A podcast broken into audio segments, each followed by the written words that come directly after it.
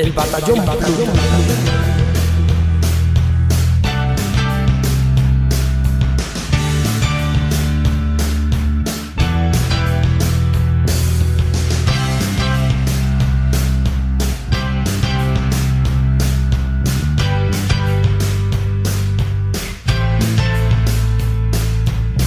Bienvenidos una semana más al Batallón Pluto, el podcast sobre videojuegos más escuchado en Alexandria y el preferido de los bichos Buri.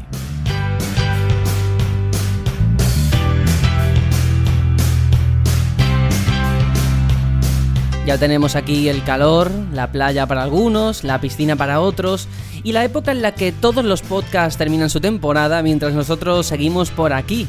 En fin, la industria del videojuego no entiende de verano ni de vacaciones.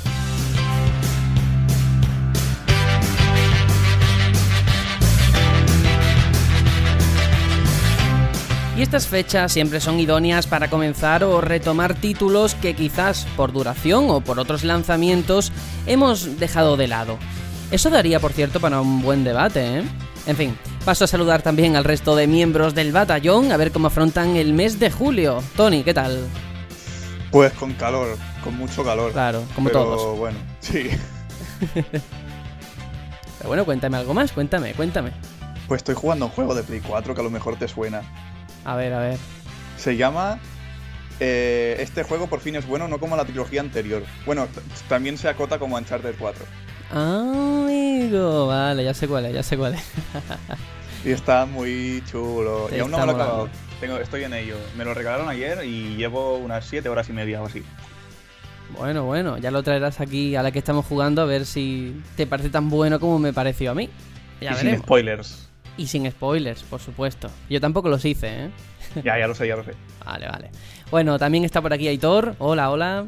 Hola, hola. Mm, calor hasta. Yo hasta hace eh, relativamente media orilla o así, ¿eh? Porque se ha puesto a llover. Si escucháis de fondo algún trueno, eh, es que está cayendo la, la mundial ahora mismo. O sea que si de repente me caigo, ¿Qué es que se me ha ido la dices? luz. ¿Qué dices? ¿Qué dices? Por favor. Sí, está cayendo un aguacero impresionante. Pues qué suerte. Aquí en el resto del mundo hace un calor que no podemos con nuestra vida. Pero bueno. Pe- pero bien, aquí estamos para poner los puntos sobre las IES en el mundo de los videojuegos. Eso, de eso se trata. Y para la siguiente persona a la que vamos a presentar, permitidme que cambie la música a algo más acorde a lo que merece alguien de su gran renombre, por favor.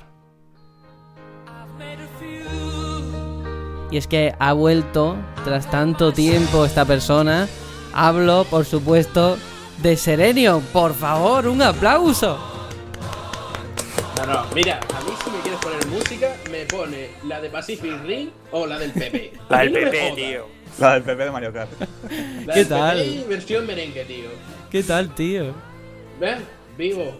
Ustedes son los únicos que pasan calor, porque yo aquí en mi casa estoy puto helado. Estoy en pijama. Lo que nunca. Ya, ya eso de vivir en calzoncillo se pasó. Y bueno, estoy aquí porque me han dicho que aquí huele a pipa y que necesitaba el tono del PC de nuevo por aquí. Y, y claro, vengo el día que casualmente todo el mundo se pone a jugar a juegos de PC. No, no lo entiendo, ¿eh?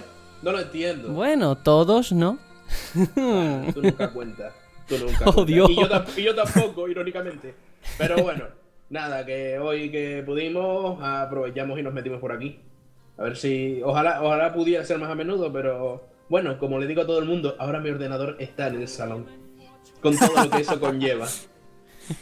Bueno, seguro que sí, seguro que vuelves. Esto está abierta la puerta para todo el mundo. Estuvo Alfredo, eh, estuvo Guillem y ahora estás tú, o sea que...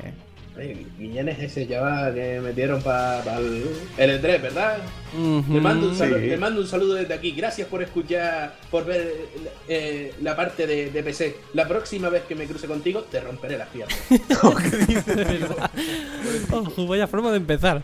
Bueno, yo soy Sergio, presento este tinglado y vaya semanita. Yo no sé si vosotros tenéis o habéis tenido gatos, pero yo he adoptado una gatita, tiene menos de un mes. Y madre mía, cómo chilla, nada más que duerme y, y chilla. Es lo único que hace. Podría ser peor. Las dos gatas que viven debajo de mi casa parieron, las dos a la vez. Habían como nueve crías ahí abajo. Una murió, la otra desapareció y las otras siguen dando por culo y llenando de garrapatas las terre- los terrenos circundantes a mi casa.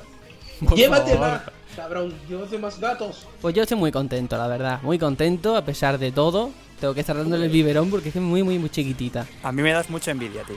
A mí lo, también. positivo, lo positivo es que se comen los lagartos y los ratones. Claro, si son todo ventajas, hombre. Estoy esperando que crezca fuerte y pueda defender el hogar. Y puedas montar sobre ella y conquistar Poniente, sí. Claro, efectivamente. Tú, tú le has dado. Así estamos. Bueno, pues hechas las presentaciones, si os parece, vamos con el sumario de todo lo que vamos a tratar en el programa de hoy.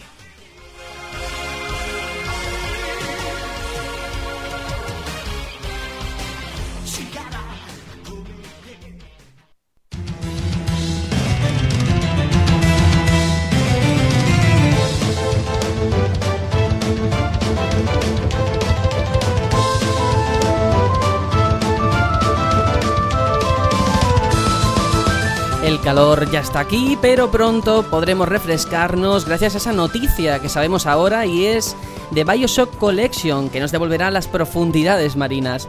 Su anuncio, por cierto, también reaviva el debate sobre las remasterizaciones, y es que ¿están siempre injustificadas?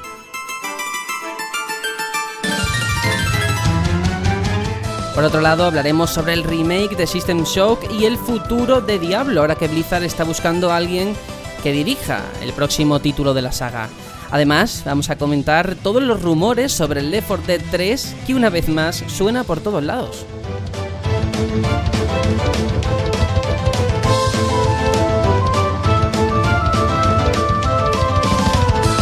Y hay más noticias y una nueva sección llamada la Universidad Tony Técnica. Y su primera lección será sobre los ports. No digo más porque ya sabemos lo que pasa con las secciones de Tony. En fin, nos espera un programa Gracias, muy interesante, así que sin más dilación, comenzamos.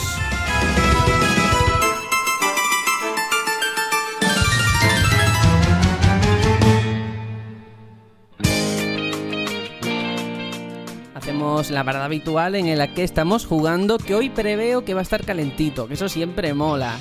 Eh, empezamos los honores contigo, Serenium, si te parece, ya que has llegado aquí. ¿A qué has estado jugando Vale, pero- tanto tiempo? Te notifico una cosa, la perra está ladrando, no es culpa mía. Venga, vale. Bueno, eh, claro, después de haber oído al cerdo de Tony estar rajando de, de Monster Hunter y ante la inminente llegada de, del nuevo Monster Hunter dentro de dos semanas, que menos, tío. He estado jugando tanto al 3 como al 4. Sobre todo al 3 por el tema de la Wii U, jugar en una tele grande, eso siempre es positivo. Y bueno, primero decir, hola señores, este juego va a 1080 y 60 FPS. Eh, bueno, mm, creo que aquí hemos hablado mil y un millón de veces de Monster Hunter, ¿no? Que Hombre. es un juego de cazar, básicamente, cazar bichos hechos por Agatha Ruiz de la Prada. Así que, bueno, no creo que me tenga que extender demasiado en definir el, juego, pero... Pero lo de Agatha Ruiz de la Prada es en- solamente en el 4, ¿no? No, no, en el 3 también. Ah. Cuando, Sí, sí, cuando sí. tú ves un bicho que es una mezcla entre lagarto nadador, león y ruge como un águila, dices, vale, aquí hay droga. Pero bueno, eh, nada, sobre todo quería comentar el tema de volver del 4, que todo el mundo pensaba, coño, avanzado, ¿cómo vas a volver atrás? A volver a nadar y todo este rollo. Y bueno, yo por lo menos no lo he visto tan tan mal como por ejemplo volver de un Call of Duty Modern Warfare a un Call of Duty 3, ¿entiendes? Sí, Mm, pero- El juego básicamente lo mismo. Ya, pero la pregunta no es cómo, ah, cómo vuelves, ¿no? Sino el por qué. ¿Por qué del 4 vuelves al 3? Por la tele, tío. No es lo mismo jugar en una portátil que sentarte en el sofá y mirar para la tele y viciar como un mono. Bueno, Yo ah, creo que esa, esa, esa es la mayor carencia que tiene Monster Hunter 4, que no está en una, plata, en una plataforma grande. Hmm. Ya tú ves, creo que la única manera de yo volver a, a una consola de Sony sería con un Monster Hunter. Ahí lo dejo, Sony, ya Mm. sabes. vaya. Llámame. y, y nada, decir eso, sigue siendo un juegazo. Echo de menos los saltos, que bueno, Sergio, tú has jugado al 4, sabes lo que Sí. significa saltar, estar todo el día haciendo el gamba Está chulísimo, ¿eh? Y, y la verdad, mm, esto es- una mera excusa para decir qué ganas de, del Generation ya, ¿eh? Y dicen que encima le aumentan dificultad al salto. ¿Qué ganas del Generation? Ahí a saltar otra vez sobre, sobre la cabra. Pero ¿por qué eres tan falso? Si antes has dicho antes de grabar que no te lo vas a, a pillar, a comprar. No, no, no me lo voy a comprar porque no compro nada para Nintendo. Voy a Dios. piratearlo. Señores, No, no, no, no, no, no escucháis, no escucháis. Cierren el programa. Venga. ¿estás por ahí? Nada, eso. Es que no sabía ni siquiera, vamos a ser honestos, qué traer, porque tengo tantos frentes abiertos. Gracias a Velasco estoy con el Geometry Dash. Con, a Tony no le agradezco nada, pero juego muchos juegos que Tony menciona. Gracias. Contigo, a ti, a ti te quiero y tú sabes lo que hay. Vale, juego juegos que tú me dices. Y no sé, en general es que tengo muchos frentes abiertos y no sabía qué traer. Así que traigo de nuevo lo que más estoy jugando, básicamente, porque se lo estaba diciendo ahora el compañero, que no llevo, no he terminado todavía el rango bajo, la campaña oficial del juego, y llevo más de 30 horas. Es un juego largo.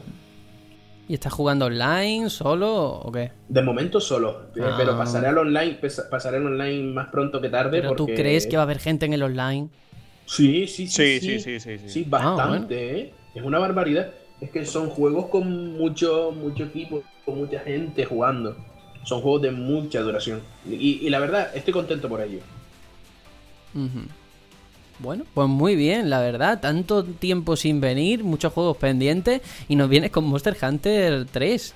Me Hombre, llama la si atención. Quieres te, si quieres te hablo de, de alguna cosa random ahí, así a la carrera, pero es que he jugado muchas cosas y juego muchas cosas a la vez. Que estoy jugando a... Al, ah, hostia, importante, sí. Final Fantasy VII traducción mejorada. Claro. Con palabrotas y, si- y sin signos de exclamaciones. Allí voy. Ah, no, ya murió la Boy, ya no existe. Nunca morirá Allí voy. Ah, Ahí sí. Que, que- que- que el juego se entiende, tío. Importante, el juego se entiende. Debería Sergio en serio linkear a, la- a los chicos estos que son un blog independiente que han hecho un trabajo impresionante y puedes usarlo tanto en la versión de Steam como en las versiones antiguas como en las versiones de PlayStation. Ujú. Joder, qué currada entonces. Sí, sí, sí, muy currado. Bueno, pues le seguiremos entonces también la pista porque aquí creo que no todos habéis jugado Final Fantasy VII. Tony. Hmm. No, no lo he jugado, Sergio. Pues ya sé. Velasco. ¿Por qué, por qué parezco Yo gallego? tuve no jugar Velasco. Lo dejo caer. Bueno, ahí dejamos la insinuación. Tony, venga, porque además sabemos, hay que decirlo, que tú te tienes que ir dentro de nada, entonces aprovecha. ¿A qué has estado jugando? Pues os voy a decir que os he engañado un poco. Porque iba a decir el Sigurat, pero no voy a decir el Sigurat. ¿Sabes cuál voy Vete a a la decir? mierda. Voy a decir uno. ¿Recuerdas que cuando hubo el parón de temporada, yo te dije, has hecho el parón de temporada para que no hable de este juego? Sí, pero no me acuerdo del juego, así que... Bueno, señores, Star Fox Zero. ¡No! Adiós. Es un juegazo. Me cago en 10, es un juegazo. Vale, O venga. sea, sí. Está. Yo no entiendo por qué tiene una, una crítica de 7. Bueno, sí, porque Meristation hay más que una y no 51. Y. Sí, Serenion dice Disconnected. Eh, es un juegazo. O sea, sinceramente. Sí que entiendo que no es para todo el mundo, porque es un juego muy arcade y sobre todo con una estructura que no solo es eh, arcade, sino que además eh, es propia de una máquina arcade. Es decir, no es súper, súper largo, es más de hacerte runs y eh, comparar las puntuaciones, e ir por todos los lados posibles, porque hay diferentes, diferentes ramificaciones de caminos. Y para mí está genial. Ojalá Es- le metiesen más contenido, pero yo estoy muy contento por cómo ha salido. ¿Tú crees, Tony, que no podría calificársele de un juego para alquilar? Uh, Eh, si te lo quieres alquilar, sí. Yo muchos juegos los puedo calificar de alquilar según la persona. Por ejemplo, hay mucha gente que yo le diría, alquílate un Charter 4, no te lo compres, porque Ujú. lo vas a flipar mucho, pero en un fin de semana de viciote te lo pasas. Claro. De todas formas, a ver, una de las críticas que ha tenido eh, por todos lados es el control. Tú que has jugado, ¿está justificado o lo han metido con calzador para justificar que sale en Wii U? Miyamoto ya lo dijo, que tenían que buscar un modo de justificar el control y metieron Star Fox, y está muy bien buscado. O sea, rea- realmente se, eh, es un control que ahora yo no quiero deshacerme de él, y va en serio, o sea, es un control que me encanta, que da muchísimas posibilidades, y sinceramente, para mí es súper acertado. La gente que no, haya, que no se haya hecho bien con él, o bien necesita practicar más, o bien no es lo suyo, o bien no lo ha cogido todo lo que dice que lo ha cogido, pero, o sea, es que realmente esa, esa separación de prensa que ha dicho que es súper preciso y que está súper bien y que lo cogen enseguida, y gente que dice lo contrario. Con lo cual, o esto es cuestión de habilidad o cuestión de cogerlo, o no sé. En mi caso, eh, a las dos horitas más o menos me acostumbré y he estado como un niño en una juguetería. Me ha encantado. Bueno, esto pasa siempre con Skyward Sword. Yo me acuerdo, ¿no? El control, sí, muy una precisión Sword. increíble. Y fue. Yo, por ejemplo, no podía, porque soy zurdo, por ejemplo. Entonces, también depende de cada jugador y de la percepción que, que tenga, ¿no? Pero bueno, Sí, también. el control bien, Bueno. entonces, vale. Sí, bueno, sí, sí. al menos el Twilight Princess pudiste jugar. Sí. ¿Cierto? El caso es, ¿vas a volver a jugarlo dentro de un tiempo o es un juego, como ha dicho Aitor, que lo alquila y ya te vas a olvidar de él? Porque eso dice mucho también de, de lo que es el juego. Yo depende de la persona lo de alquilarlo, ¿no? En mi caso, lo voy a volver a jugar y no en mucho tiempo, sino en poquito tiempo. Yo es que siempre, siempre estoy con ganas de meter el disco y jugar eh, como mínimo la primera pantalla de Corneria, que es una maravilla. La de siempre, ¿no? Sí, sí, Vale, vale. es la de siempre, pero es que me encanta. ¿Lo pillaste, Tony, con, con el pack este que te venía el Project Guard y todo eso? Sí, sí, sí, lo tengo, la edición tocha la tengo. ¿Y qué tal? ¿Y qué tal? El Project Hmm. Guard Sí. Sí. está precintado en la caja. ¿Qué, di- qué dices? Es que me da pena, tío, porque la versión normal de Project Guard es la caja con el código de descarga, pero este, en la edición especial, es el único que viene con disco. Pero entonces no lo has jugado por no sacarlo de la caja. Sí, Qué tío, lo quiero tenerlo mitómano, así por por, coleccionismo. Yo, yo quiero estoy tenerlo así por coleccionismo. O sea, y tú se supone que estás escribiendo en una página sobre Nintendo, hablando del juego, Sí. y ni siquiera has jugado al War. Es el nivel. El pero es, nivel. que es otro juego distinto. O sea, ¿qué sí, pero, es pero vamos a ver, yo creo que merece la pena, aunque sea darle un tiento, ¿no? Sí, merece la pena, pero es que me da mucha pena. No quiero desprecintarlo. Eso va a ser una joya de coleccionista, Sí, tío. sí, luego lo venderás, vale. Pues a lo mejor. Eso dice mucho de lo que es Star Fox para ti. O lo Eh, heredarán sus hijos y lo venderán No, ellos. es que el Project War no es Star Fox, es un como el Fallout Shelter para Fallout 4, es algo distinto, un acompañamiento. No, tío, honestamente, no compares. ¿Tú has visto vídeos del War y has visto vídeos del Shelter? Pero digo el concepto, es algo para acompañar y dar más bombo. Es algo, es algo en plan, eh, al menos tenemos esto. Es Inafune. Mejor que nada. Bueno, bueno, pues nada, muy bien, me alegro de que te haya gustado y a ver, yo también lo quiero probar, ¿eh? No soy de las personas que lo critican por criticar. No, no, claro que no. No, no, por supuesto. Aitor, Puta mierda. ¿a qué has estado jugando? Aitor, por favor. Este sí que lo es. Esto no me hagáis, no me hagáis esto, por favor. Aitor, ¿a qué has jugado? Anda. Pues mm, el juego un juego que empecé en febrero, fue con el que estrené el ordenador. Y por unas circunstancias y por otras que empezaron a salir juegos como The Division, luego Dark Souls y tal, pues lo dejé bastante aparcado. Pero de un tiempo a esta parte dije, venga, tengo que sacar fuerzas, tengo que acabarlo. Y es nada más ni nada menos que Fallout 4. Gotti. Que mira, tengo tengo joder, mucha suerte de que Serenion haya, esté aquí porque sé que lo ha jugado, entonces me puedo apoyar en él. Y yo, y yo, sí. ¿eh? Y soy, y, eh, soy una persona Y yo con tampoco. criterio que no lo pone a de 10, pero lo defiendo de los haters. Así que soy de, de, lo- de los que se salvan de la quema. Bueno, ¿qué te ha Pues la parecido? verdad es que me ha gustado mucho, me ha gustado mucho la, la trama. Si es verdad que eh, lo abandoné porque, aparte de por los juegos que salían después y tal, la novedad, es que me, me enfrasqué en misiones secundarias y, y le perdí como un poco el hilo, ¿no? Me desenganché por perder el hilo de la historia principal. Mm. Pero una vez que te pones y, y- y le sigues la, la corriente, eh, la verdad es que me, ha encantado. O sea, veníamos de- del 3, que me parecía bastante, bastante guiado, ¿no? Luego Hmm. con, el, con el New Vegas eh, no era todo blancos y negros, sino que había muchos grises, era todo grises. Y, Es que- y te ponían una tesitura muy, muy complicada a la hora de decidir.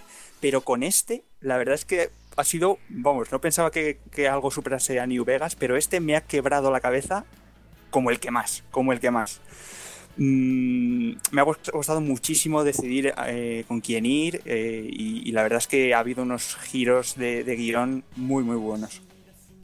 Mm, No estoy tan de acuerdo contigo, Melazo. A mí por lo menos me los ha parecido.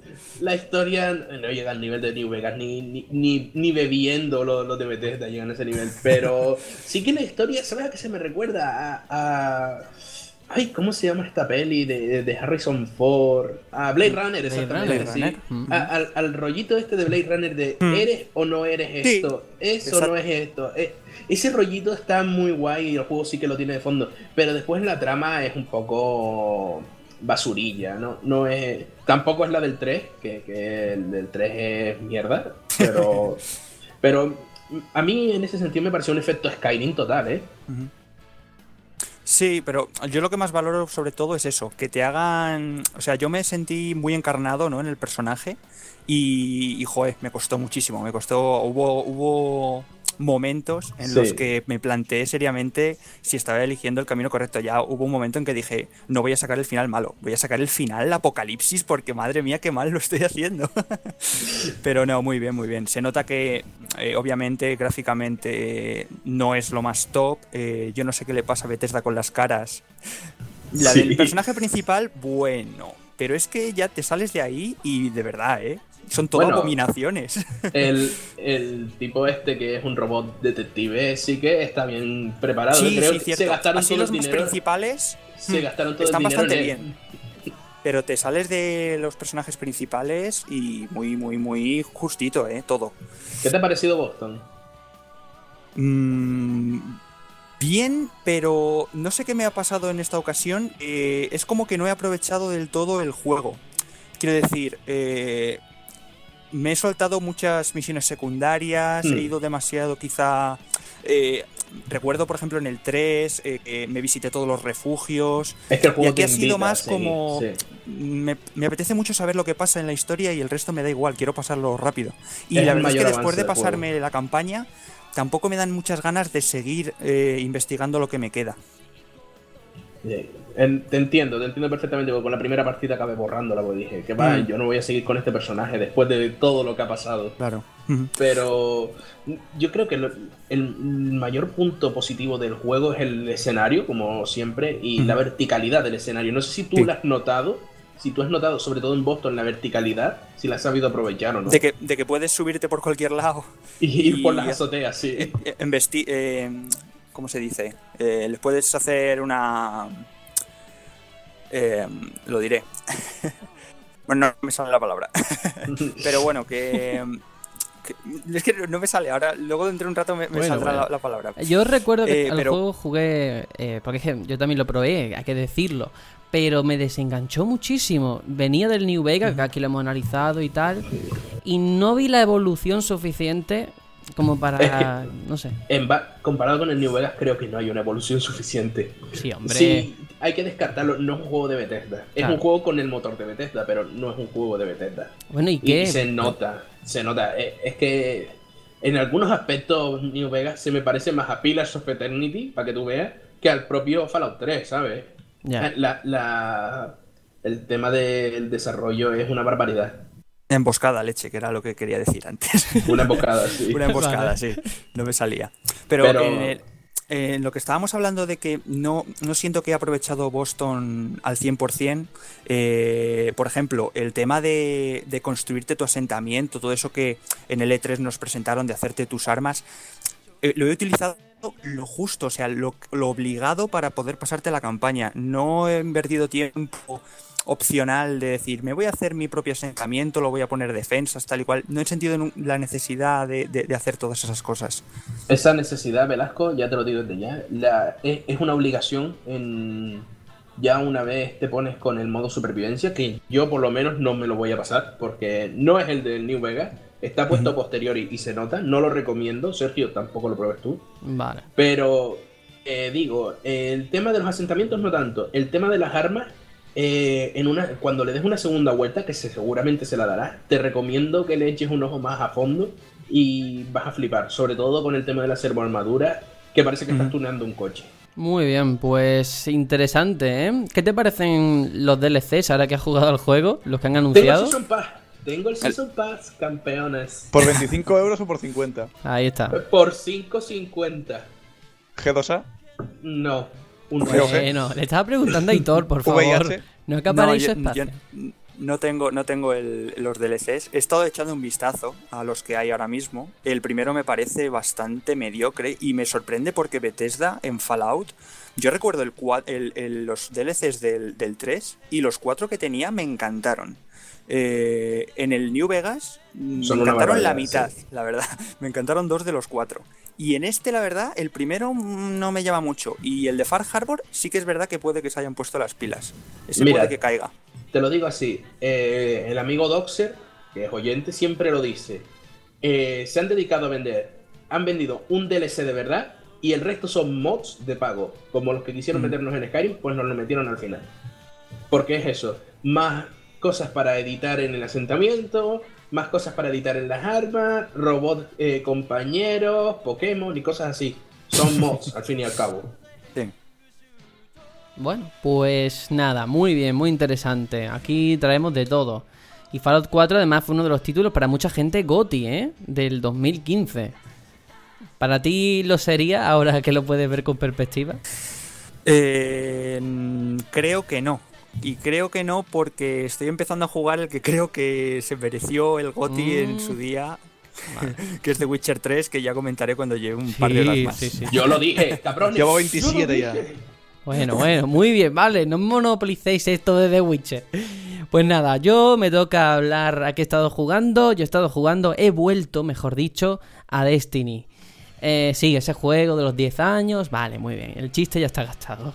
Este fin de semana sobre todo he estado dándole al estandarte de hierro, ahora que he terminado los exámenes y tal. Y mola mucho, o sea, he entrado por fin al PvP, porque no es una cosa que me haga a mí mucha gracia en los juegos así online, multijugador.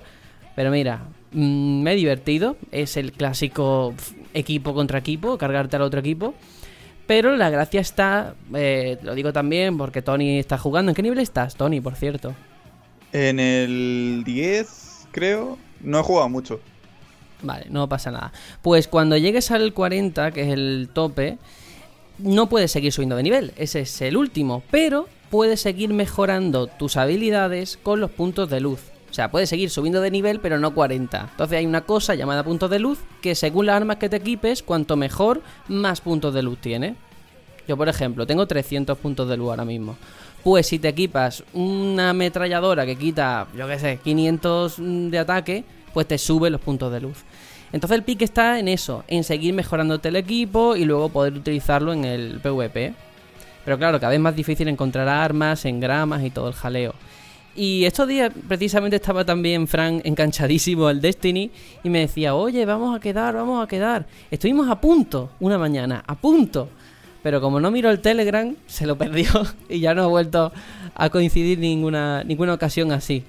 Y luego lo noté hasta... Ah. Sí, sí, luego Yo- lo, lo noté hasta resentido porque me dijo... Sí, porque si hubieras... te fuiste a jugar al NAC. Que me lo dijo, ¿Qué estuviste qué jugando al NAC mientras él jugaba al Destiny. LOL. ¡Qué asco de persona! Es que luego lo noté resentido porque me dijo, "Hmm, si hubieras venido conmigo tendrías mejores armas, no sé qué. Y yo, bueno, bueno, chiquillo, jugaremos, no te preocupes. Yo todas las mañanas las tengo disponibles. O sea, podemos jugar a, con cualquiera que nos esté escuchando, ahí estoy. Eso sí, Sí. Porque por la tarde lo tengo a esclavizado componiendo canciones para Bautelic. claro, efectivamente. Soy Si malillo, ¿eh? feliz a Fran, ponte a jugar Gen of Wars. Sí, hombre. Aviso de que soy bastante malillo, pero no, me está gustando mucho el rollo este del Destiny, porque yo lo tenía súper olvidado el juego y ahora me estoy enganchando, a pesar de que estoy haciendo todos los días lo mismo. Vamos, lo que hace en cualquier MMO, ¿no? Que es farmear, farmear, farmear. Pero es Y divertido. oye, a nivel gráfico es espectacular, ¿eh? Algunas zonas. Sí, la verdad es que mantiene el tipo, ¿eh? Mantiene Te estás bastante- preparando ya para el siguiente DLC, ¿verdad? Sí, yo creo que me lo voy a pillar de salida, ¿eh? Ahora en, en septiembre. Oye, Bueno. si, es ADL si es ADLC por año, son 10 años de DLC, son 10 DLC, ¿no? Pero más que un DLC, lo hacen. Son realmente Son expansiones. Ya con el, con el nombre completo. Ajá, 10 expansiones. Pues a lo mejor. Sí. Pues mira, si más que el tienen, WoW. si tienen el contenido que el rey de los poseídos, yo pago encantadísimo. Porque lo Pues la verdad amortizo, que sí. la verdad. Y nada, eso es todo. Iba a traer más Effect, pero me lo estoy guardando para cuando lo pueda terminar y así hablo con propiedad de más Sí, Effect. por favor. sí, por que favor, sí. porque el otro día me puse a gritar en la azotea de mi casa cada, cuando los oía ustedes hablando de más EP. Parecía un energúmeno absoluto, ¿eh? Bueno, yo, Nos faltaba el experto. yo estoy cambiando, estoy redimiendo mi error y estoy jugando a la trilogía. O sea que, por mí, bien. Es una maravilla. Bueno, pues señores, si os parece, vamos a pasar a la actualidad a ver qué nos trae esta semana.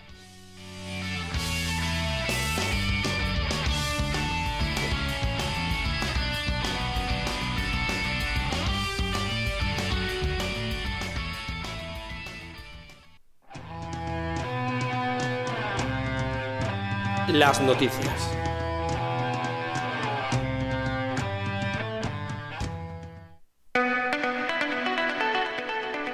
Y la primera de las noticias, ya estamos en julio y por tanto toca conocer cuáles son los juegos del Plus y del Live de este mes. Por un lado tenemos los del Live de Banner Saga 2 y Tumblestone y del Plus Saint Row y Fury y también acceso a la beta abierta de Paragon. Em, antes de que digamos nada sobre qué nos parece, quiero que escuchemos un audio. No, no sí, sí, sí, sí, sí, yo soy, yo soy así de, de cruel y luego, luego entramos en debate.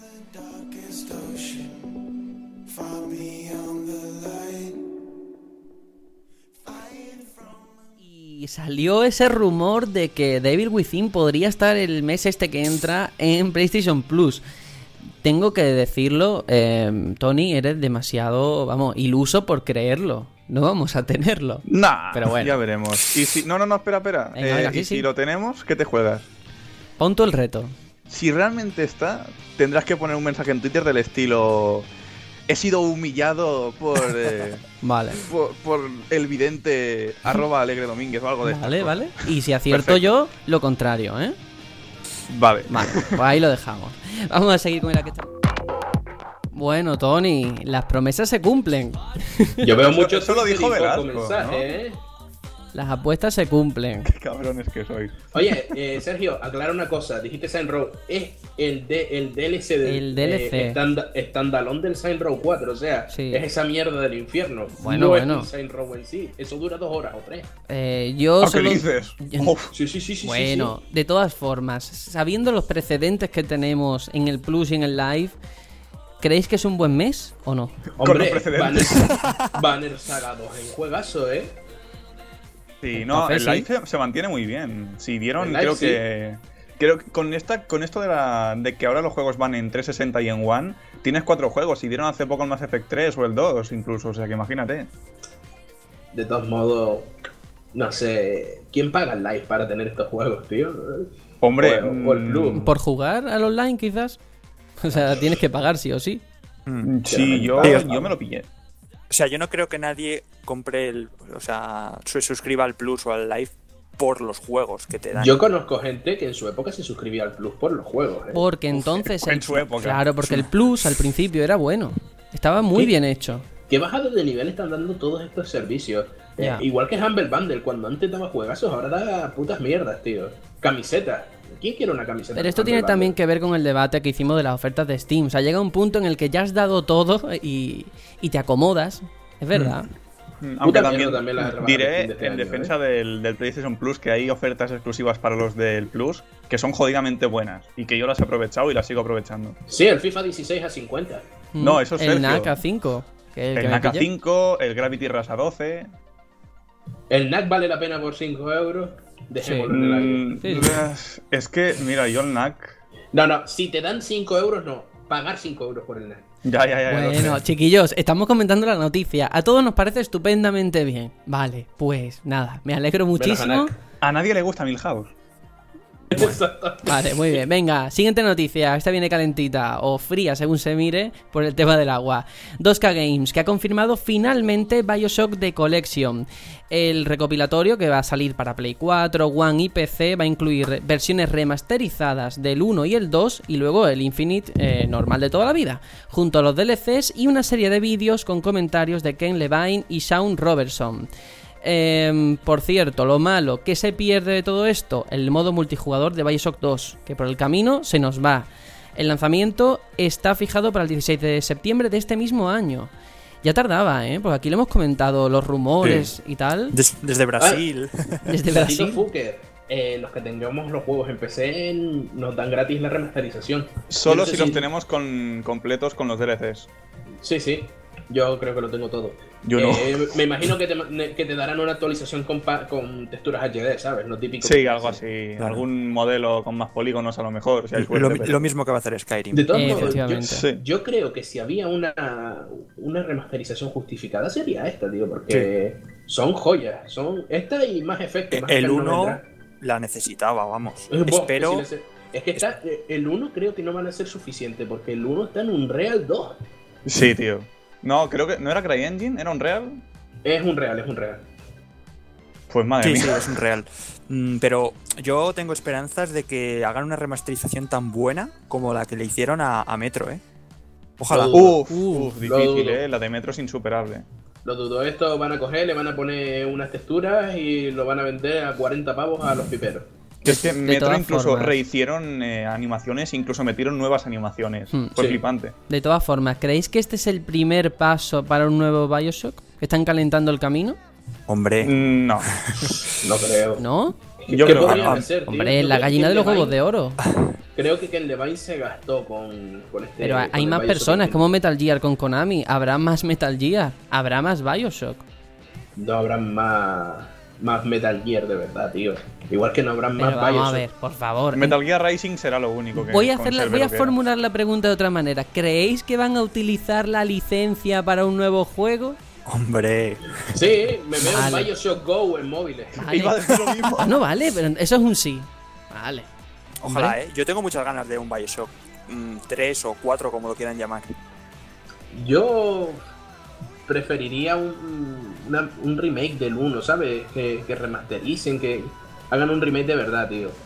Porque el 1 es que es eso, no solo es a nivel de cambiar texturas, deberías cambiar el escenario entero. El escenario envejece muy mal. Si tú ves en, en Infinite el DLC en el que vas a Rapture y dices, ojalá Rapture en el 1 estuviera también hecha como está en este DLC. Se notan que han pasado los años. Sí, por eso mismo. Por eso mismo lo digo. Es que no es lo mismo hacerlo en un Real 4 ahora que tenerlo en un Real 2 como está. Pues sí. Pero bueno, había ganas, ¿eh? al menos por mi parte. Hace mucho que no juego Bioshock. Y. Madre mía. Sí.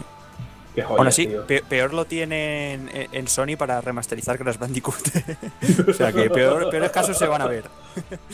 Sí, eso va a ser peor. Bueno, vamos con otra. A ver, Blizzard, que está ampliando la plantilla para desarrollar una nueva entrega de la saga Diablo.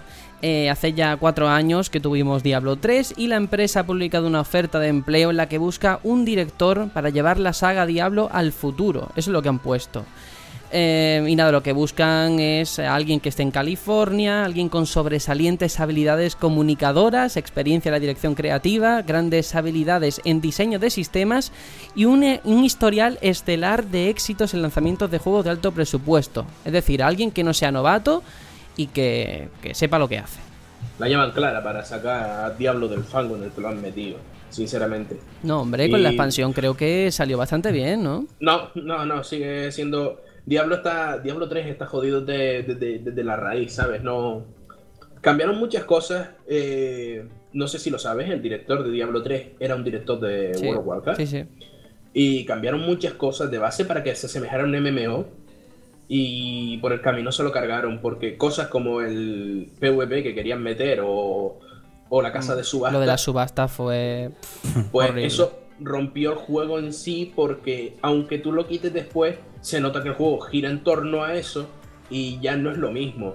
Entonces, con el lanzamiento de juegos como Torlight o ay, todas estas, el, el Path of Exile, todos estos juegos del mismo estilo, del mismo género, mm, Diablo ha caído en un desprestigio mayor del que uno se puede imaginar. Entonces, necesitan mucho más que una cara bonita o, o gente reconocida para, para sacarlo adelante. Necesitan nuevas ideas. Y yo, de hecho, mm, no esperaría un Diablo hasta dentro de 4 o 5 años más, ¿eh?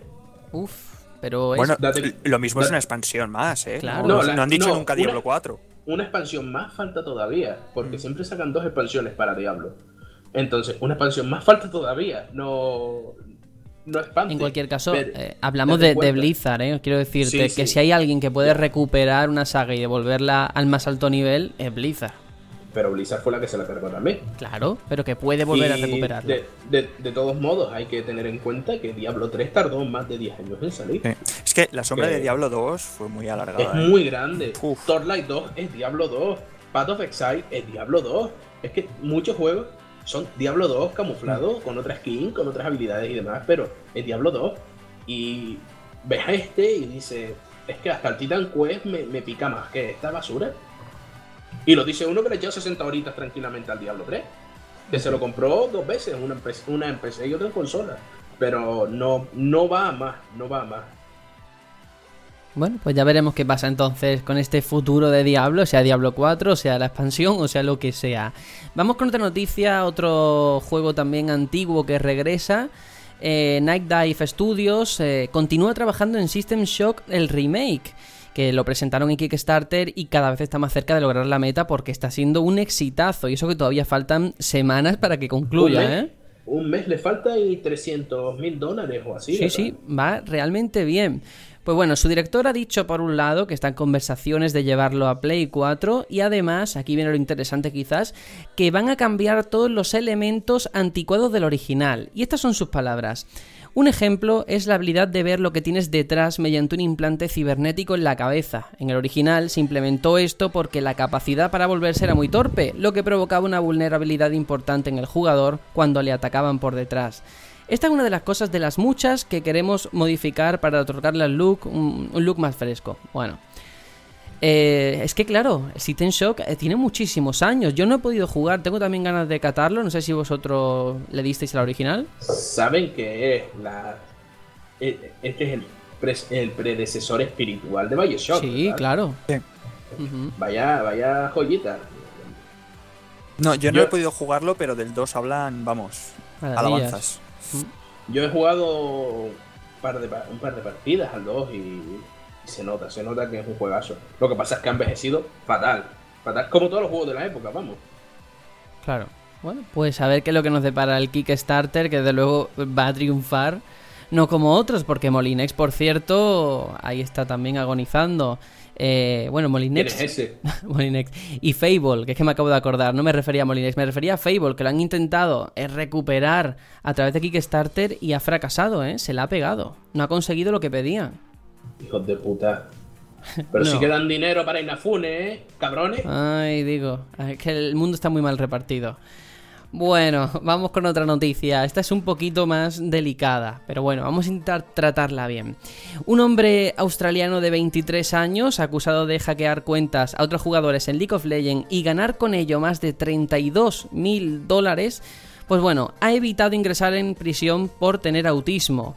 Este chaval se llama Shane Stephen Duffy y fue hallado culpable de los siguientes cargos. Atención, hackear cuentas y además ganar con ello eh, tanto dinero, hackearle el Twitter al presidente de Riot Games y enviar un montón de correos y amenazas. Pues bueno, tenía dos años y medio de prisión este chaval. Pues su abogado ha conseguido que eso quede en nada por el hecho de que como tiene autismo no es capaz de comprender las consecuencias de sus hechos. Es un tema delicado. Bueno, delicado mis cojones. Eso es que el abogado es muy bueno, macho. Eh, no, es que el chiquillo es mongolo, es que el chiquillo es mongolo y, y no da papá y se dedicó a hacer el gilipollas, pero te prometo que no lo va a hacer más, así que salimos. Pero ¿qué, qué enfermedad tiene? Es autista, es autista de eso. ¿No ves? Que sabe mucho de informática, pero después no sabe leer. ¿No ves que es mongolo? Eh, Bueno. En serio, en serio, tío, en serio. Que usen esto como excusa para librarse. Eh, yo, su- yo supongo que habrá presentado informes médicos o algo así. no- Esto no se dice a la ligera. Pero igualmente, igualmente, tío, hay que ser muy rebuscado para hackear concretamente estas cosas, todas relacionadas con lo mismo, y después decir, no, es que no controla sus actos, o no es consciente de, de las consecuencias. Por favor, claro que es consciente si se mamó 30 mil dólares. Madre mía, y, y 30.000. también hackeó el Twitter del presidente de Riot Y, se- Games. y seguro que después puso la canción de la salchipapa ahí, y, ¿sabes? en, plan, en plan maravilloso, tío. que va, va a tocar, anda. Es que, es que, ¿sabes qué pasa? Esto es una mala praxis de- del propio abogado, no, no es que haya sido porque sea autista, sino que han utilizado su autismo como excusa para librarse. A ver, yo entiendo que sea un atenuante, ¿no? Porque yo de, de justicia y de derecho no entiendo. Pero una cosa es un atenuante y otra cosa es que esté libre de todos los cargos, ¿no? Cabrón. Es que vaya tela. Por cierto, hay que decir que, que Tony se ha ido, por eso no lo estamos escuchando, que es que se tuvo que ir. Sí, sí, no haría algún comentario sobre gente con más cromosomas de los que merecen. Sí, bueno, venga. En fin, vamos con otra noticia, por favor. Esta también interesante porque están eh, siempre en el terreno de la rumorología y es Left 4 Dead 3, que ha podido, Así es, amigos. ha podido ser confirmado de una manera curiosa, ya que, bueno, pues de ser cierto, ha sido culpa de un simple descuido de un empleado de Valve. Eh, resulta que hay un artista conceptual de la compañía que se llama Tristan Raidford que publicó una imagen que formaba parte de un tutorial. Pero en esa imagen se veía una carpeta en la que ponía Left 4 Dead 3. Luego fue borrada rápidamente para que nadie se diera cuenta, pero claro, la evidencia ya estaba. ¿Es casualidad? ¿Es mentira? ¿Hay ganas de tomarnos el pelo? A mí, a mí me suena troleo. Eso es como cuando yo me dediqué a meterme en Steam con, eh, jugando a los Sims, creo que era, y le puse de título al juego en Steam eh, eh, Monster Hunter Online Steam, Steam PC Version Beta. Sí, pero ¿para qué harías eso? Para reírme de la gente, que la gente me dice, hostia, Monster Hunter en Steam, hostia, que va a salir este juego. ¿Sabes? En plan, para dar chicha, para la risa, Sergio. No, no creo que sea más, porque es que realmente Valve no está ahora, o por lo menos no ha dado señas de estar, de estar creando ningún juego, ¿entiendes? ¿Desde hace cuánto? ¡Buf! Demasiado tiempo, desde Portal 2. Uf. Ya llovió. Digo. Pues sí, no, la verdad es que sigue siendo un rumor y además, pues eso, como dices, yo creo que no se sostiene mucho.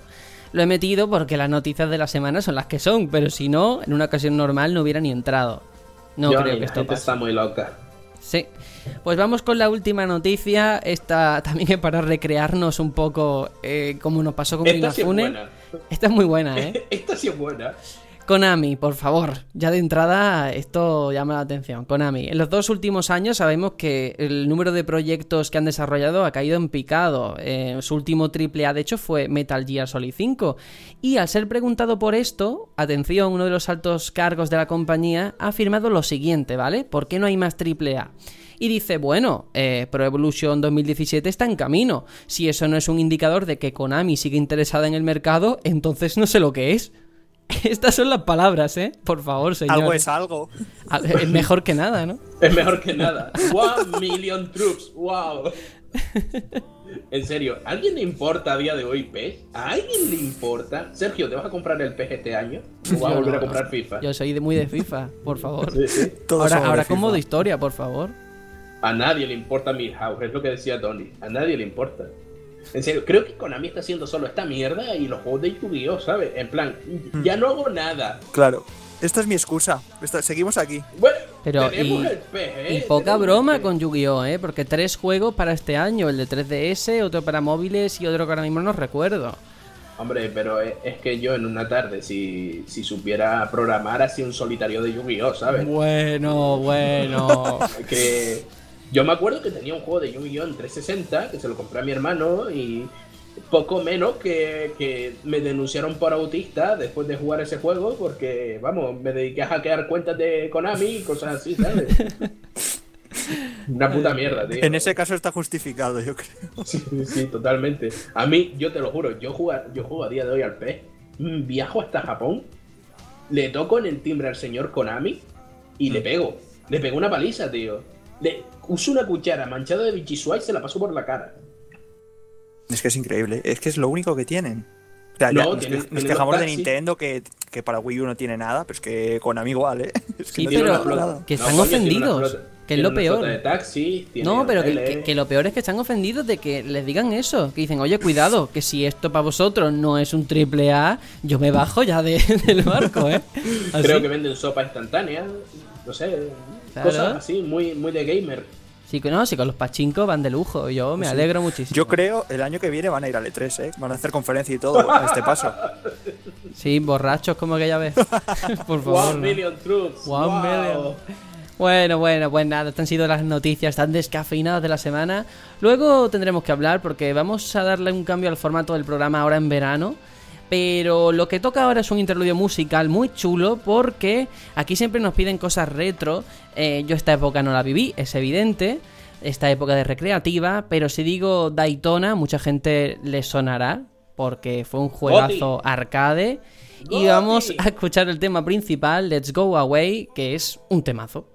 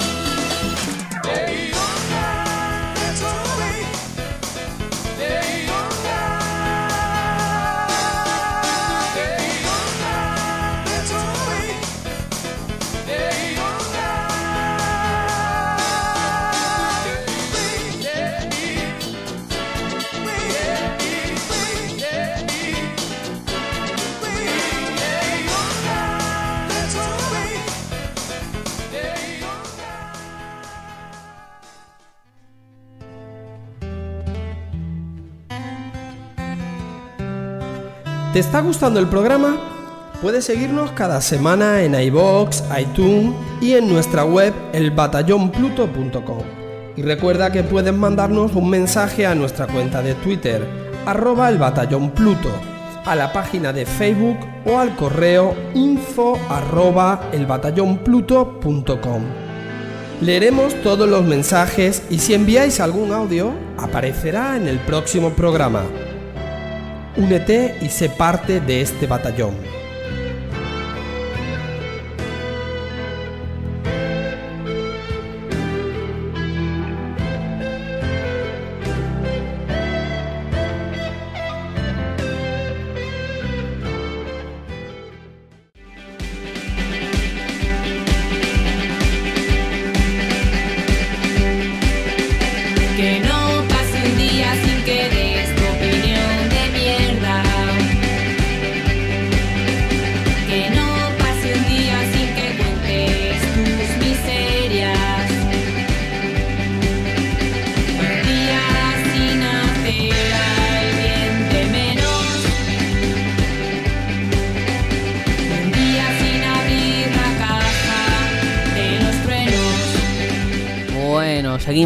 Con la opinión de mierda, el debate que hacemos cada semana sobre un tema de actualidad o no, pero que creemos que puede ser interesante o puede suscitar opiniones enfrentadas. En esta ocasión tenemos que aprovechar, por supuesto, ahora que sabemos ese anuncio de Bioshock Collection, el tema de las remasterizaciones. ¿Están siempre injustificadas? ¿Son tan odiadas como todo el mundo dice? ¿O según qué casos, oye, podemos darle el beneplácito de la duda? Abrimos con esa pregunta. ¿Qué creéis?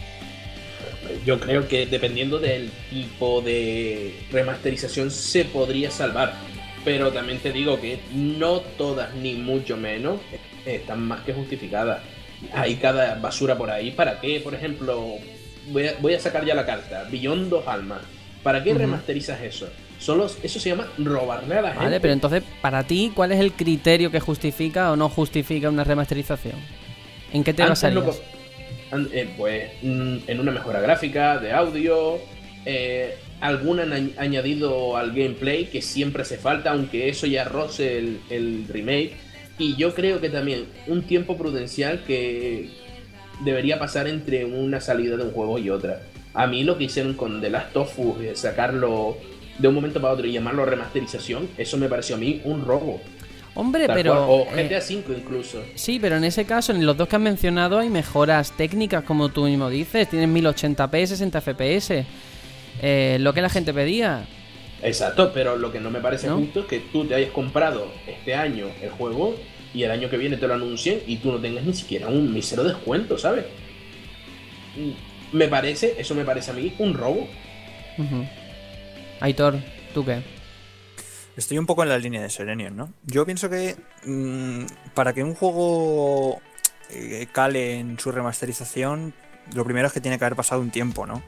Mm, a mí el caso de The Last of Us me parece igual, un pequeño robo. o sea, es que ya se veía muy bien en Play 3. Pequeño, parece un Entonces, pequeño. eh, ¿por qué lo anuncias el año siguiente ya en, en 4, ¿no? O lo anuncias a la vez, cuando salga la 4, anuncias, lo anuncias para las dos consolas, o no me hagas esto.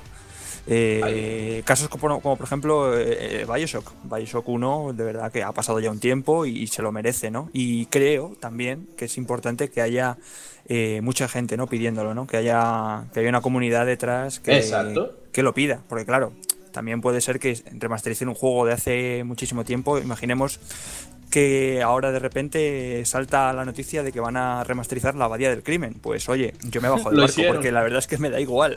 Ya, ya- Claro. ya lo hicieron, campeón. Sí, pero bueno, de todas formas, yo que sé, creo que hay una cosa importante que todos tenemos que tener en la mente y es que los motivos por los que las desarrolladoras hacen ahora remasterizaciones, yo creo que no son los mismos que antaño, porque el caso de The Last of Us, por ejemplo, ya que lo habéis mencionado, yo no tuve Play 3, entonces como no hay retrocompatibilidad, eh, lógicamente ese remaster, llámalo remaster, llama el mismo juego, me da igual. A mí me ha venido bien porque no lo tenía. Entonces mucha gente Vale. se ha perdido juegos que ahora puede jugar.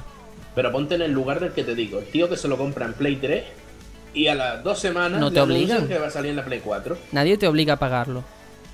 Sí, pero no me jodas, no, no te cabreas. Mira, ¿sabes unos que lo hicieron bien? Por mucho que a mí me cabre esa gente. Windows. cogieron Baldur's Gate 1, Baldur's Gate 2, Icewind Dale, los remasterizaron, texturas en alta definición, cambiaron la interfaz y añadieron además un montón de contenido. Y es un, es un remaster al fin y al cabo. Pero es un remaster por el que vale la pena pagar el dinero, porque te añade muchas cosas. Sí. Entonces, Aún así, también lo que ha dicho Sergio es muy interesante. Yo pienso que también es un valor muy añadido. eh, el tema de que, claro, eh, si por unas cosas o por otras no has podido disfrutar ese juego porque es muy antiguo o porque no tienes esa consola, pues oye, ampliar ¿no? el, el- el rango de gente que pueda acceder a ese título me parece genial también. Vale, a mí también, pero lo que no me parece lógico es que uno de los juegos de última de, del final de generación me lo saques a principios de, genera- de generación llamándolo remaster. Sí, sí, sí. Además hemos tenido muchísimos casos, el de Dark Soul, por ejemplo, Dark Soul 2, el de Skyrim, que está muy reciente, todavía sangrante para algunos. Es que no, no entiendo el, el, el, el remaster. de Claro, Skyrim, tú no lo entiendo. entiendes porque juegas en PC. hay- No, no, Ese es el tema. texturas- hay texturas HD gratuitas desde el día de En salida por PC. parte de Bethesda. En PC. Tú te compras una Play 4, una One a día de hoy y no puedes jugar a Skyrim, que es uno de los juegos más vistos en YouTube. A mí, mira, ahí vale, ese te lo compro, porque no está. ¿Y cuántos años hace? Hace cinco años que salió. Cinco, sí. Vale, ahí te lo compro. Hace cinco años que salió el juego y no están estas consolas y la gente está demandando un Elder Scrolls. Vale, te lo compro. Más o menos, pero te lo compro. Ahora, si tú en 2011 me anuncias Skyrim, me sale Skyrim, y en 2012 me anuncias una versión para Play 4, yo si tengo la Play 3 y me voy a pasar a Play 4, digo, me voy a cagar en tu puta madre, porque me estás robando. ¿Por qué no me, no me dices que también va a salir en esta consola? Eso es, lo, eso es lo que a mí me parece que está mal. Que se están aprovechando de los tiempos y del tema de la salida para. Y de, y de que no haya retrocompatibilidad en las consolas. También se están Exactamente. aprovechando. Sí. Por ejemplo, Nintendo en ese sentido lo hace bien. Oye, el Zelda este nuevo va a salir en Wii U y va a salir en NX. Ya lo sabemos. Tú Sí. te vas a comprar la NX, pues no te lo compras en Wii U. Pero no es un remaster. Eh, y lo sabemos ahora, remaster. lo sabemos ahora, porque durante mucho tiempo era exclusivo de Wii U. Pero vamos a ver, pero por lo menos lo han anunciado antes de la salida. Pero bueno, hablando Si el Last of, el Last of Us Sí. hubieran anunciado antes de la, eh, cuando iba a salir el juego, que iba a salir en Play 3 y en la próxima Play 4, mucha gente se lo hubiera comprado directamente en De Play todas 4. formas, yo voy a utilizar tu argumento en tu contra, porque Zelda es el peor ejemplo que podías haber puesto. Zelda, que han sacado ya dos remasterizaciones, y la de Skyward, que eh, puede que esté hasta en camino. En una consola, ojalá. la única que tiene retrocompatibilidad, su gran virtud, y te están Hombre. cobrando por una remasterización. Pero, en la- pero vamos a ver, vamos a ponernos en el caso del Wind Waker, ya que tú sacaste ahora Zelda. Venga. El Wind Waker se ve mejor en Nintendo Wii U que en Nintendo GameCube. Hombre, Han cambiado claro. algo más allá de añadir Hombre, tío, hace un dos generaciones, es evidente. Exactamente. Entonces no me lo utilices de argumento porque ha mejorado el juego gráficamente. No he jugado al, al del lobo todavía. Me lo quiero pillar, pero no lo, no lo tengo de momento, así que no voy a hablarte. Pero el Wind Waker han hecho algo más que darle un remozado de alta definición a las texturas. Las- el juego lo han cambiado gráficamente. Cosa que creo que no hicieron en, en. Twilight Y- Princess. Claro. Y, los control, y los controles también creo que están relativamente cambiados, tanto en un juego como en otro, porque los Sí. controles son totalmente diferentes. Hombre, pero es que eso no significa nada. El Beyond Two Souls también han cambiado los controles en Play 4, ¿eh? Por favor, Te lo ¿qué digo. pusieron? Que ahora la A sea la B. Es un juego No, de- eh, tiene el sensor de movimiento y esas cosas. Incluso ahora puedes jugar a la historia en orden, que es una gilipollez, honestamente, hablando en plata.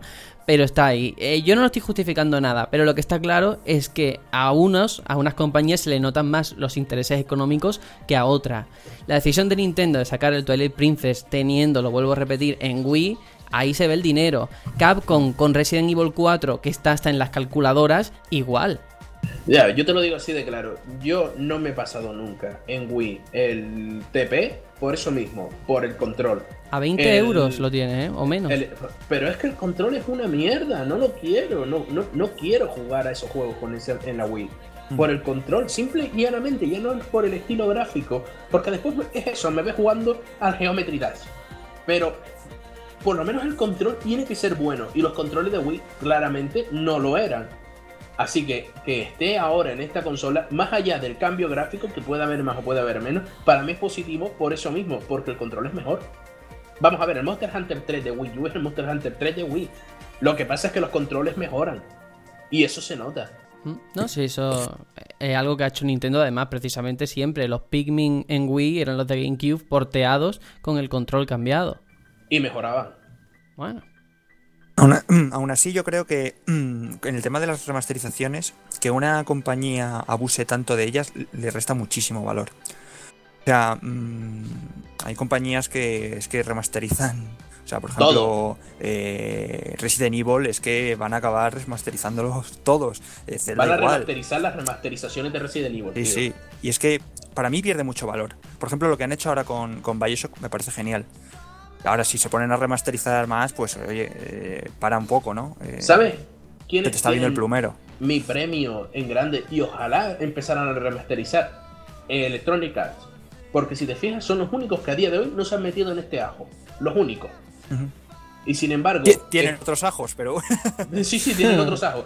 Pero si a día de hoy te sacan una, un Mass Effect Collection o un Dragon Age Collection para Play 4 con todos los DLC, créeme que mucha gente lo agradecería. yo creo que la Trilogy terminará saliendo, por cierto. La bueno. Trilogy salió, pero. No, salió digo en Play, claro, nuevas. en Play 4 y en One, digo. Yo espero que, que salgan. Porque son juegos que esos sí que merecen. O una, o. Bueno, no, iba a decir una trilogy de Gears of War, pero es que ya está. Ay, esto Ya. está apartado A ver, eh, que sí, que estos son compañías y buscan dinero, eso está claro. Ahora, en un mundo ideal, yo creo que lo que todos querríamos que fuera un proceso más democrático, ¿no? O sea, que la gente Sí. pidiera el remaster y solamente porque la gente, los fans lo han pedido, lo hagan. Claro. Bueno, Pero también no. eso es absurdo, porque Hombre, yo ya. no veo a la gente criticando que tal peli salga en Blu-ray, ¿sabes? Bueno, tú me has criticado de las Sí. sofás, Billón. Sí, vamos a ver, eso, eso es criticable, pero si tú tienes las dos plataformas o una de las plataformas está a punto de salir, tú lo que no haces es vender una y a las pocas semanas anunciarla para la otra, ¿entiendes? Pero si están las dos plataformas, anuncias para las dos plataformas y listo. Esta jugada me parece un poco de tirar la piedra y esconder la mano. Claro, claro que sí. A lo que me refiero, Velasco, de todos modos, que eh, si las dos plataformas están, o por lo menos una de ellas está a la vista, Mm. lo que tú no puedes hacer es anunciarlo para una, venderlo y después anunciarlo para la otra. Claro, pero ahí las compañías tienen la ventaja del timing, porque son ellas las que saben cuándo problema. van a salir las cosas. Es- pero eso es lo, lo que me parece a mí un robo. Si a mí me dices que en, en su momento, oye, que van a salir, que va a salir el Last of Us para las dos consolas, pues todo perfecto. El GTA para todas las consolas, todo perfecto. Pero tú lo que no puedes hacer es que este año anunciar el GTA, sacar el GTA y el año que viene anunciarlo para las, con- Claro. para las Pero otras vamos, consolas. pero tío, vamos a ver, tú sacas un juego y da la casualidad de que cuando lo sacas está terminando la generación. Y tú dices, hostia, que puedo sacarle re- más rentabilidad ahora cuando sacan Sí. las nuevas. Bueno, pues lo anuncias también para las Pues nuevas. eso es lo que No hacen, pero si no han salido Sí. todavía las máquinas, no vas a anunciar algo que no tienes para anunciar. No, No, yo no creo que sea el caso, Sergio, porque ya las consolas estaban anunciadas con- antes de la salida de estos juegos. Mira, un, un juego que ahora podrían remasterizar y a nadie le molestaría, el Max Payne 3, ¿vale? Todo el mundo diría, vale, perfecto.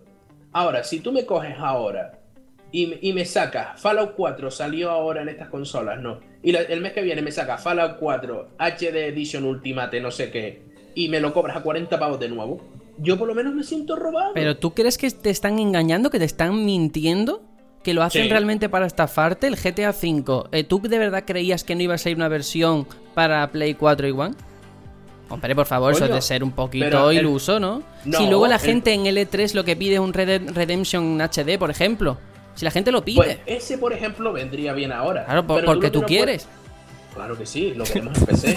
Hombre, ¿qué? Oiga, usted, usted, usted se está, usted está aprovechándose para, para tomarme el pelo. Usted Mira. es un guarro. Serenion, eh, Final Fantasy XV, ¿tú te crees que yo no sé que va a salir en PC? Yo lo sé, y cuando salga mejorado a 60 FPS no me sentiré engañado. ¿Cómo Pues, me voy a sentir sé. engañado? Yo, si a mí me, si a mí me obligan a comprar, mira, eh, el tema es este. Si tú te lo compras y te anuncian que para dentro de tres meses sale en PC y tu plataforma principal es PC, pues yo me sentiría muy engañado, ¿eh? Es en plan, ¿qué hijos de puta? Bueno, en fin. Velasco, por favor, apóyame frente a este hombre que No, es un yo. poco sucio. La verdad es que mm, tengo que también romper una lanza a favor de, de The Last of Us. Bien. Y es que, son no, no, no, no, es que, claro, también hay que darse cuenta de que un juego que todavía no ha salido al mercado no sabes el impacto que va a causar ni las ventas que va a tener. Entonces, claro, ya una vez eh, que se han desvelado las cartas, pues obviamente las compañías toman partido y dicen, oye, que esto tiene filón. Entonces, en ese sentido también comprendo la parte de, la, de lo que es la empresa, ¿no? Que quiere sacar rentabilidad al producto. Hombre, vamos a ver, si, si, no, si nosotros fuéramos la empresa, créeme, yo sería mucho más gitano que la mitad de las que hay. Pero no estamos en la posición de la empresa. No, no, realmente, claro, claro. eh, Somos usuarios. Y a mí como usuario no me molestan en sí los remasters porque muchos lo- los vamos a jugar al fin y al cabo. Lo que me molesta es que saquen los remasters mm, de- eh, antes de tiempo y aprove y ¿sabes? y con el interés de aprovechar que haya una compra doble. Que es que es lo que creo que pasó tanto con GTA V como con el Mira, último Tofu. ¿quieres que te diga cómo vamos a llegar a un punto de consenso? Esto es muy simple. Pero a esto ver, es un debate, no un consenso. No, Si pero- consenso no, hablamos de otra pero cosa. yo quiero convencerte a ti con No hechos me y vas a convencer, argumentos. El milenarismo va a llegar. A ver, yo creo que aquí todos los remaster no lo podemos despreciar porque unos nos gustarán menos, otros más. Porque es lo que pasa con los juegos, ¿no? Hay diversidad de gustos, vale. Yo creo que depende también del juego base. Si te gustó el juego base, vas a Claro, querer pero la sobre todo, yo creo que lo que nos cabrea a todos, y eso es indudable, es que un remaster venga a reemplazar un juego nuevo. Es decir, que en un E3, por ejemplo, el lugar que ocuparía lo de un nuevo Skyrim, juego, te lo lo de ocupe. Skyrim. claro, lo de Skyrim, en un HD, ¿no? Eso es lo que nos jode. Es de guarro. Eh, ¿Por qué no me sacas el, el, el Elder Scrolls 6? No, un remaster de, del Skyrim. Vete a tu puta casa. A tío. ver, que si a ti te dicen que vas a ir el 6 y aparte el Skyrim HD, pues tú dices, vale, pues no me lo compro Vale. si no quiero y ya está, ¿no? No, no, y, oye, pues ese, ese ¿O sí? Skyrim entra bien ahora. Soy un sucio pipero que no sé jugar otra cosa. Ese Skyrim entra bien. Vale, bueno. Sí. Oh, oh. Y las consecuencias que tiene eh, abusar tanto de las remasterizaciones. Estamos en una generación de refritos. O sea, no sé en qué porcentajes andaremos, pero IPs originales contra remaster, yo creo que va perdiendo mu- por mucho la batalla. En PC no, pero en consolas. Es que te En trata, consola, en macho. consola, sí. Joder. No, no, y, y- y llega, y llega a casos que ya parece que hasta las consolas las están remasterizando. Mira el equipo. Claro, eh, es un Inception. Sí, por, por eso yo creo que para pasar de punto en el debate, el tema es ese. ¿Qué futuro nos espera en cuanto a remasterizaciones? Cuando salga la Neo, la One o más adelante, yo qué sé. ¿Saldrán Hombre. remasterizaciones para la realidad virtual, por ejemplo? Sí, ¿Lo veis? Claro está. Sí, sí, sí. Mm, De sí, hecho, podría ser un ya- primer ya- paso. Ya hay juegos, coño. A mí el Elite Dangerous me sale para VR. Y yo, sí, VR, ocultarlo en mi biblioteca, ¿sabes? Bueno, pero no es un remaster, pero que te vengan ahora con juegos de la pasada generación No. pasados por ahí. Ahora, ahora te sale el Skyrim HD, ¿no? Y ahora te saldrá el Skyrim VR. Y después te saldrá Minecraft VR. Fallout VR. Fallout VR, tío. Mm. O el Doom. y Aún así- Global Offensive VR. También te digo, yo pienso que este ritmo no lo pueden mantener. O sea, va a llegar No, no, un no, momento en el que van a tener que acabar las remasterizaciones. Porque es que ya va a ser remasterizar la remasterización. Yo voy a, yo voy a, a ponerme aquí en modo muy agorero y voy a decirlo. A este paso hay colapso. Consolas a tomar por saco. Porque es que, eh, ¿cómo mantienen el negocio vendiendo una y otra vez los mismos juegos? Es que no son películas al fin y al cabo. ¿Entiendes? Llegará el momento en el que ellos no pueden mantener el ritmo de lo que cuesta un triple, bueno, cuádruple A que nos llaman ahora. Así que al final todos acabaremos en el PC como personas felices, dándonos la mano y cantándole a Gabe. Y que nos regalen los remasters. Y que a, a mí me van a regalar los remasters. Yo ahí lo dejo, ¿eh? Muy bien, pues nada, dejamos el debate aquí de las remasterizaciones en los comentarios de en iVoox, en iTunes, donde queráis. Podéis ponernos qué pensáis sobre las remasterizaciones. ¿Son están tan endemoniadas como parece? ¿O habéis comprado algunas recientemente? En fin, cualquier cosa que queráis compartir, porque seguro que no todos pensamos igual, que esa es la gracia. Por favor, a los usuarios, pa... porque por favor por Twitter eh, pongan su opinión con el hashtag Sergio es un guarro o Sergio es un pipero. Eh, tienen esas dos opciones, que lo tengan en cuenta. Vale, me parece justo. Pues venga, vamos ahora con una microsección nueva de Tony. La, la iba a estrenar, pero... ¿Micro? bueno, pero es curioso porque esta es la tercera vez que Tony estrena sección. Yo creo que al ser la tercera ya hasta se ha ido, no quiere ver el momento, a ver si dura o no dura la sección esta, en esta ocasión, ¿no? Nos la deja a nosotros, cabrón. Pero vamos a presentarla. Se llama la Universidad Tony Técnica. Bueno, ya el nombre es curioso, ¿no? Y lo que va a hacer es cada, cada vez que le toque hablarnos sobre una lección relacionada sobre el mundo pues del desarrollo de videojuegos, de la industria en general, ¿no? En esta ocasión vamos a abrir con lo que él nos explica que son los ports o ejemplos notables, lo que sea. Y luego vamos a entrar un poco a hablar y debatir sobre sus palabras. Vamos allá.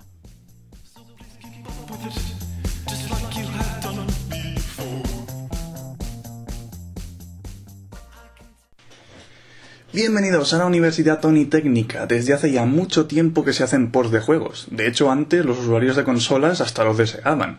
Hablo de la época en la cual tener la experiencia de una recreativa en casa era algo deseado por muchos pero ostentado por pocos. Algo así como 1080p y 60 frames en consola actual. Ha sido un zasca muy gratuito, lo sé. Hoy las cosas han cambiado muchísimo y el recorrido ha sido muy, muy interesante. Veamos un poco lo que ha pasado. El gran auge de los 90 de los salones re- recreativos eh, dio lo que ya he dicho antes. Mucha gente quería tener la experiencia de los arcade en su casa, pero eso era algo muy chungo. Ahora, sí que es verdad que salió la Neo Geo, pero era un, costaba un pastizal, los juegos costaban como 100 pavos y se agradecieron ports como los de Samurai Showdown, eh, Super Street Fighter 2, de SNK, Fatal Fury, King of Fighters, Art of Fighting, que quieras que no era lo mismo después de todo lo que pasó con Street Fighter y tal. No me voy a meter en ese tema. Fue un jardín legal, totalmente, entre Capcom y SNK. Eh, y eso dio, bueno, eso fue el, el inicio de una cantidad de ports que a la gente le encantó, porque no tenía que ir y gastarse los 25, las 25 pesetas, los duros, en las recreativas. Sí, hubo una época en la que la gente quería ports. Flipa de cómo cambió la cosa. Eh, destacar recientemente un clasicazo que es Dungeons and Dragons Chronicles of Mystara de Capcom, que era, bueno, un icono, quizás no un icono, pero de los grandes juegos de recreativas que en 2013 se, se porteó, se porteó a la eShop, se porteó, si no recuerdo mal, a Steam, estoy seguro que sí, no sé, no sé si, a, las tiendas de, de Sony, Microsoft, eh, electrónicas digitales también se, se porteó. Eh, a la gente le encantaba, porque todos los que jugaban a Dungeons and Dragons estaban encantados con que fuese tan fiel a la, a la esencia de Dungeons and Dragons, con todo el tema del lore, de, las, de los personajes que podías escoger, estaba súper bien hecho.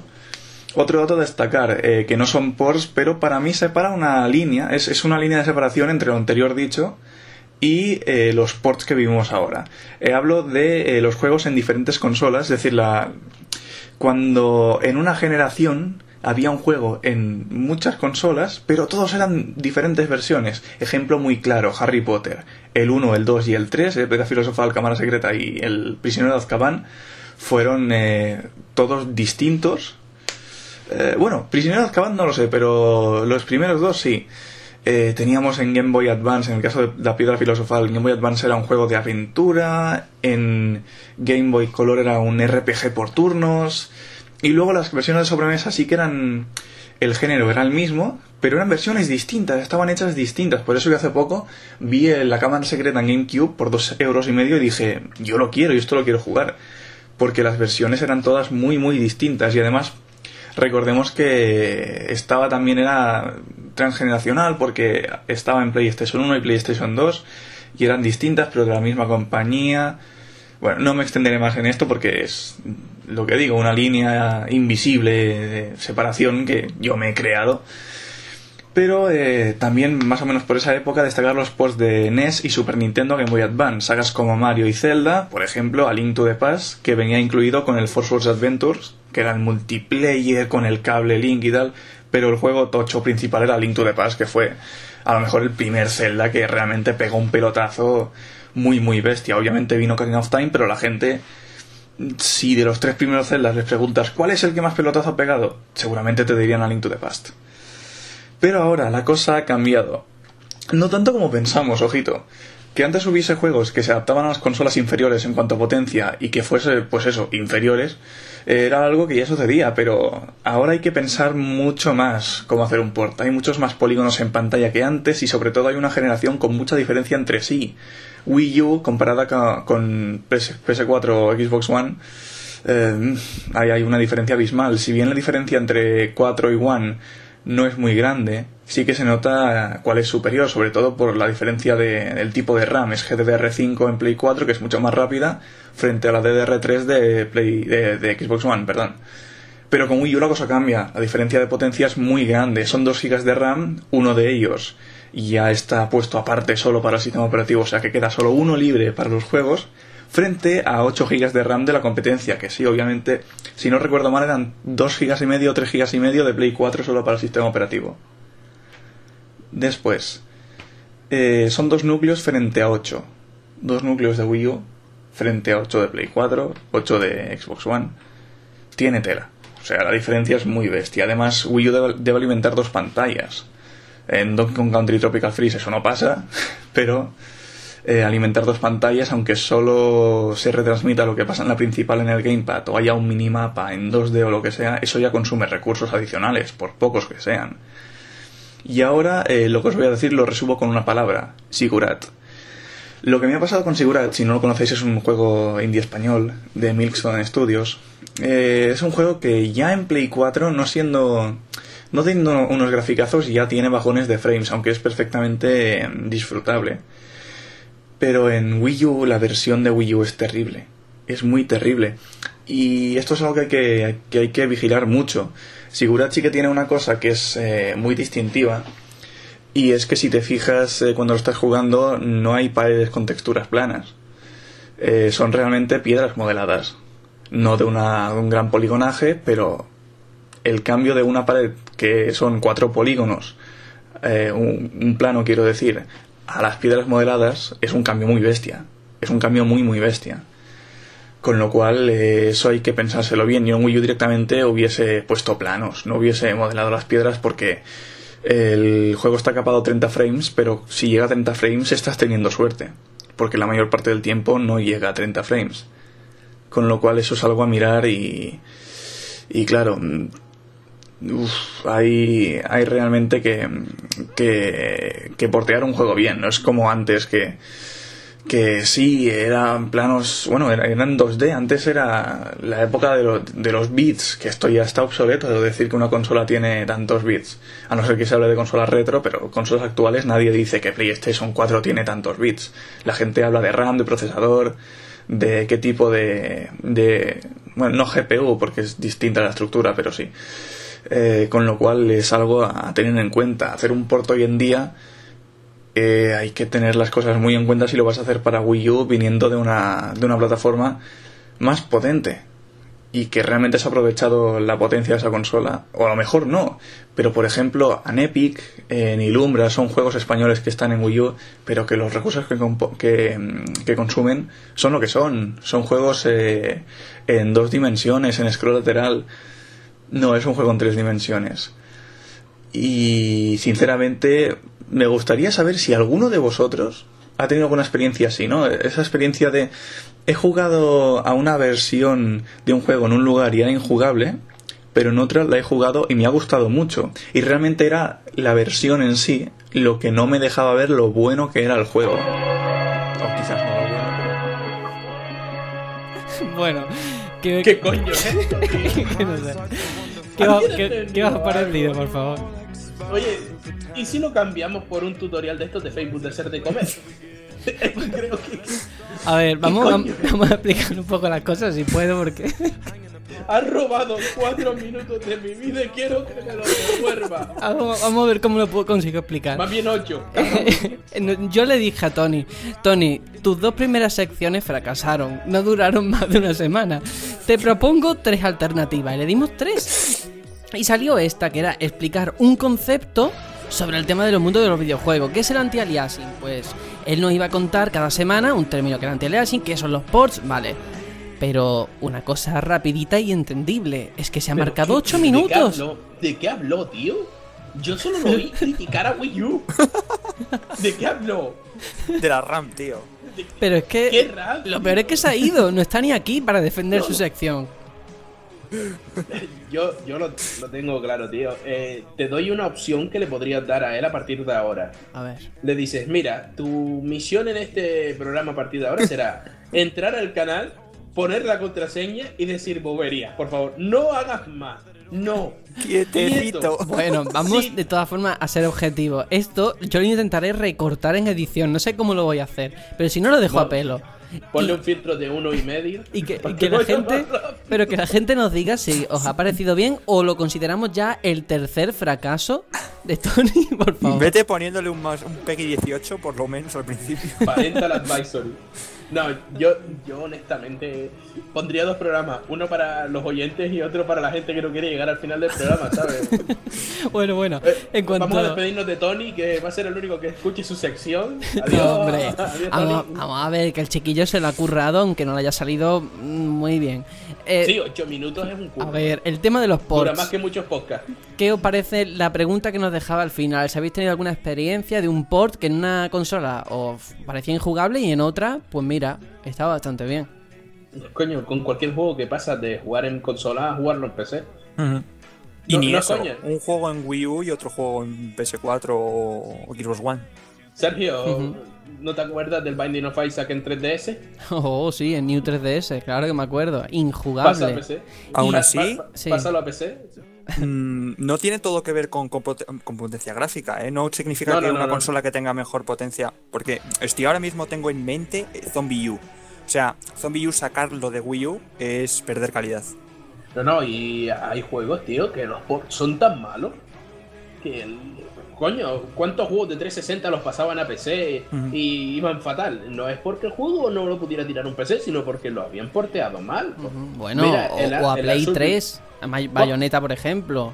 El Art Survival Evolved, ya, ya no pasarlo a otros lados, está tan mal optimizado que ya en PC va mal. Imagínate si lo pasaran a una consola, que creo que está en, en Juan.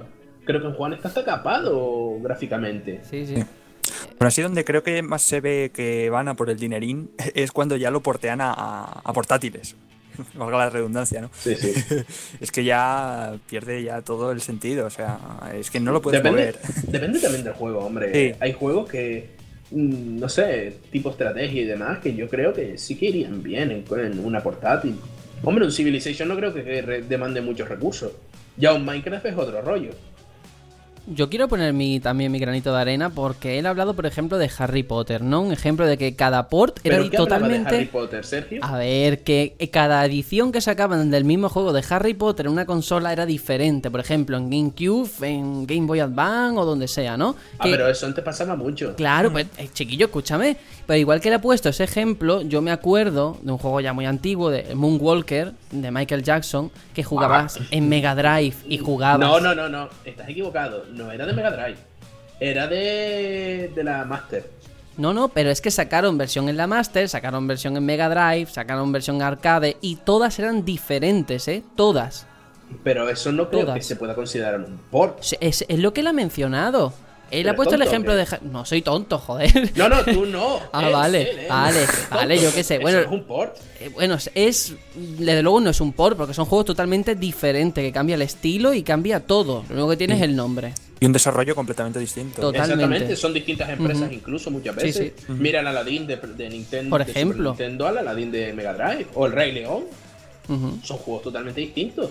Un, un port en antiguas consolas sería un, un Puzzle Bobble, por ejemplo. Eso es un port, al fin y al cabo. O un Space Invaders. Pero Y algo interesante que ha dicho al principio, igual, el, el paso de la recreativa a la consola, que fue un, un momento muy importante en la industria. Eh, claro, yo no, yo también eh, dudo un poco de considerar eso como un port. no, no son ports. Porque se cogía el juego y se hacía de nuevo. Claro. No exactamente se A eso me refería yo también. Pero bueno, él lo ha mencionado todo como parte de los ports. Mm, llámalo adaptaciones mejor, ¿no? Adaptación, sí.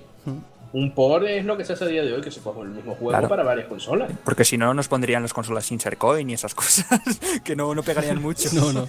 Hay juegos que lo ponen, claro, no. Bueno. Indirectamente, ¿no?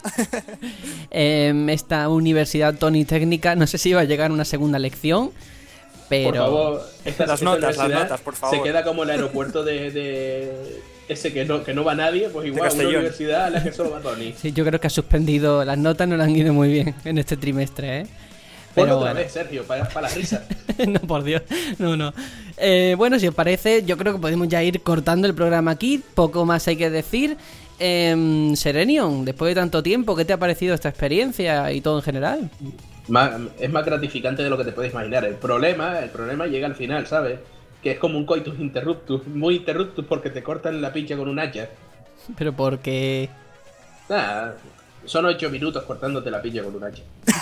bueno, ¿te veremos más a menudo por aquí? Se intentará, se intentará, ojalá. Pero bueno, decirle adiós a todos los oyentes, eh, decir, el E3 fue una mierda, las ofertas de Steam fueron una mierda, el mercado está hecho una mierda y posiblemente la industria se vaya a la mierda. Así que bueno, sigan Hay- votando al PP que se Hay va que a cargar hacerse británico. Serenion. Sí, sí, tío, sí, tío, el Brexit aquí, volver a la peseta. Y Serenion, puta. todo es, un- todo es una mierda, pero en agosto tenemos No Man's Sky. Ahí lo dejo. Eso sí es una mierda. Yo, ¿cuántos años llevo diciendo? El Lo que se viene es una mierda. Nadie me hace caso. Yo soy prudente. Sí, Bueno. yo también, es una puta mierda. Venga, Aitor, nos despedimos. Nos despedimos, parece que ha amainado la tormenta de verano. Hemos aguantado aquí como campeones y nada, muy muy divertido, un buen rato este que pasamos juntos. Muy bien, quiero aprovechar porque mientras hacíamos el programa de hoy nos hemos dado cuenta ya de una cosa que vamos a aplicar a partir del siguiente. Y es que ahora en verano vamos a cambiar un poco el formato, vamos a hacerlo más cortito, más ameno, el No batallón Pluto en Express. a Tony. Exactamente. Vamos a hacer una cosa así express para que sea fácilmente escuchable y grabable, puesto que no hay contenido. Y nada, la semana que viene ya veréis el cambio, a ver si se nota y a ver si esto se viene arriba. Y ahora sí que sí, vámonos.